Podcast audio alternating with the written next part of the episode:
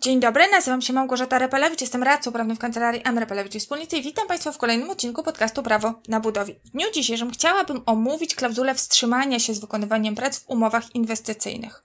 I celem tego odcinka będzie przybliżenie istoty i samej funkcji klauzuli umożliwiającej wstrzymanie się z wykonywaniem prac, ale także omówienie kwestii prawnych i praktycznych z nią związanych. Zatem zapraszam do posłuchania dzisiejszego odcinka, który pomoże na pewno lepiej zrozumieć zasady i warunki, na jakich ten środek tzw. Tak dyscyplinujący może być stosowany w umowach inwestycyjnych, dzięki analizie również artykułu 490 kodeksu cywilnego. Umowy o charakterze inwestycyjnym to takie umowy jak umowa o roboty budowlane, dostarczanie towarów czy świadczenie usług. Często związane są one z ogromnymi nakładami finansowymi i zaangażowaniem oczywiście wielu stron.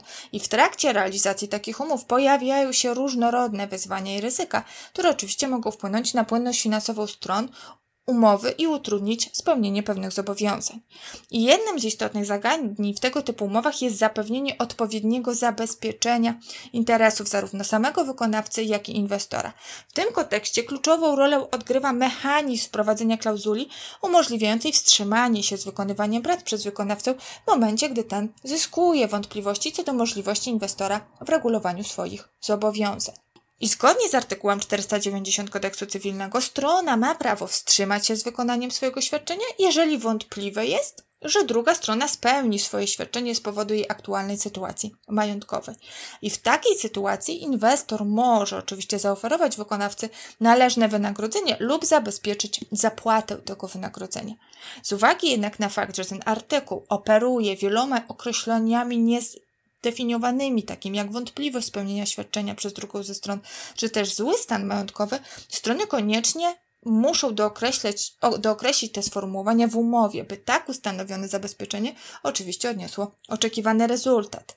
Artykuł 490 kodeksu cywilnego odnosi się do przypadku, gdy jedna ze stron musi spełnić swoje świadczenie wcześniej w odstępstwie od zasady jednoczesności spełnienia świadczeń wzajemnych, o których mowa w artykule 488 paragraf 1 kodeksu cywilnego. Jeśli spełnienie przez drugą ze stron jest wątpliwe z powodu jej stanu majątkowego, czyli tej przesłanki pozytywnej, strona może wstrzymać się z wykonaniem swojego świadczenia wzajemnego. I przesłanką pozytywną jest istnienie wątpliwości co do spełnienia świadczenia przez drugą ze stron ze względu na jej stan majątkowy. Z kolei przesłanką negatywną jest sytuacja, gdy strona miała wiedzę o złym stanie majątkowym drugiej strony w chwili zawarcia umowy. W takiej sytuacji strona nie może skorzystać z prawa do powstrzymania się z wykonania świadczenia wcześniej.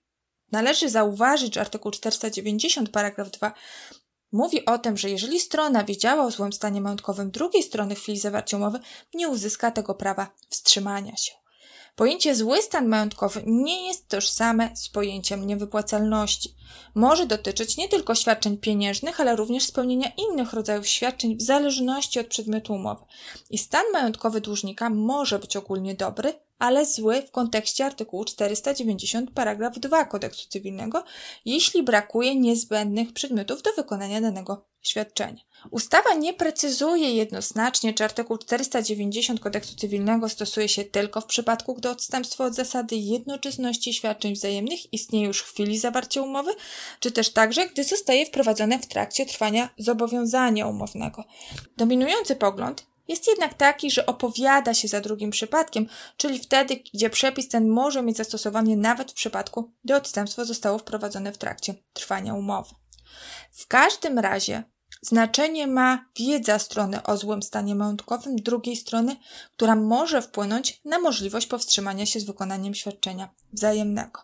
Mechanizm wprowadzenia klauzuli umożliwiającej zawieszenie wykonywania prac przez wykonawcę w momencie, gdy wykonawca ma wątpliwości co do możliwości inwestora do uregulowania swoich zobowiązań wobec niego, stanowi bardzo ważny środek motywujący również dla inwestorów. Taki zapis w umowie daje wykonawcy pewność, że w przypadku powstania niepewności co do płynności finansowej inwestora będzie mógł on zatrzymać pracę do czasu wyjaśnienia sytuacji. Podsumowując zatem, klauzula umożliwiająca wstrzymanie się z wykonywaniem świadczenia stanowi bardzo istotny instrument zabezpieczenia interesów stron umowy, jednak aby była skuteczna, wymaga dokładnego określenia kluczowych terminów, uwzględnienia przesłanek wynikających z artykułu 490 kodeksu cywilnego. Warto jest również zwrócić uwagę na te czasowe aspekty wprowadzenia odstępstwa od zasady jednoczesności spełnienia świadczeń wzajemnych, aby uniknąć potencjalnych konfliktów interpretacyjnych. Mam nadzieję, że w dniu dzisiejszym omówiłam podstawowe zasady zastosowania klauzuli wstrzymania się z wykonywaniem m.in. robót budowlanych, możliwość doprecyzowania w umowie przesłanek pozytywnych oraz przesłanek negatywnych. I za dzisiaj bardzo dziękuję i życzę miłego dnia do usłyszenia.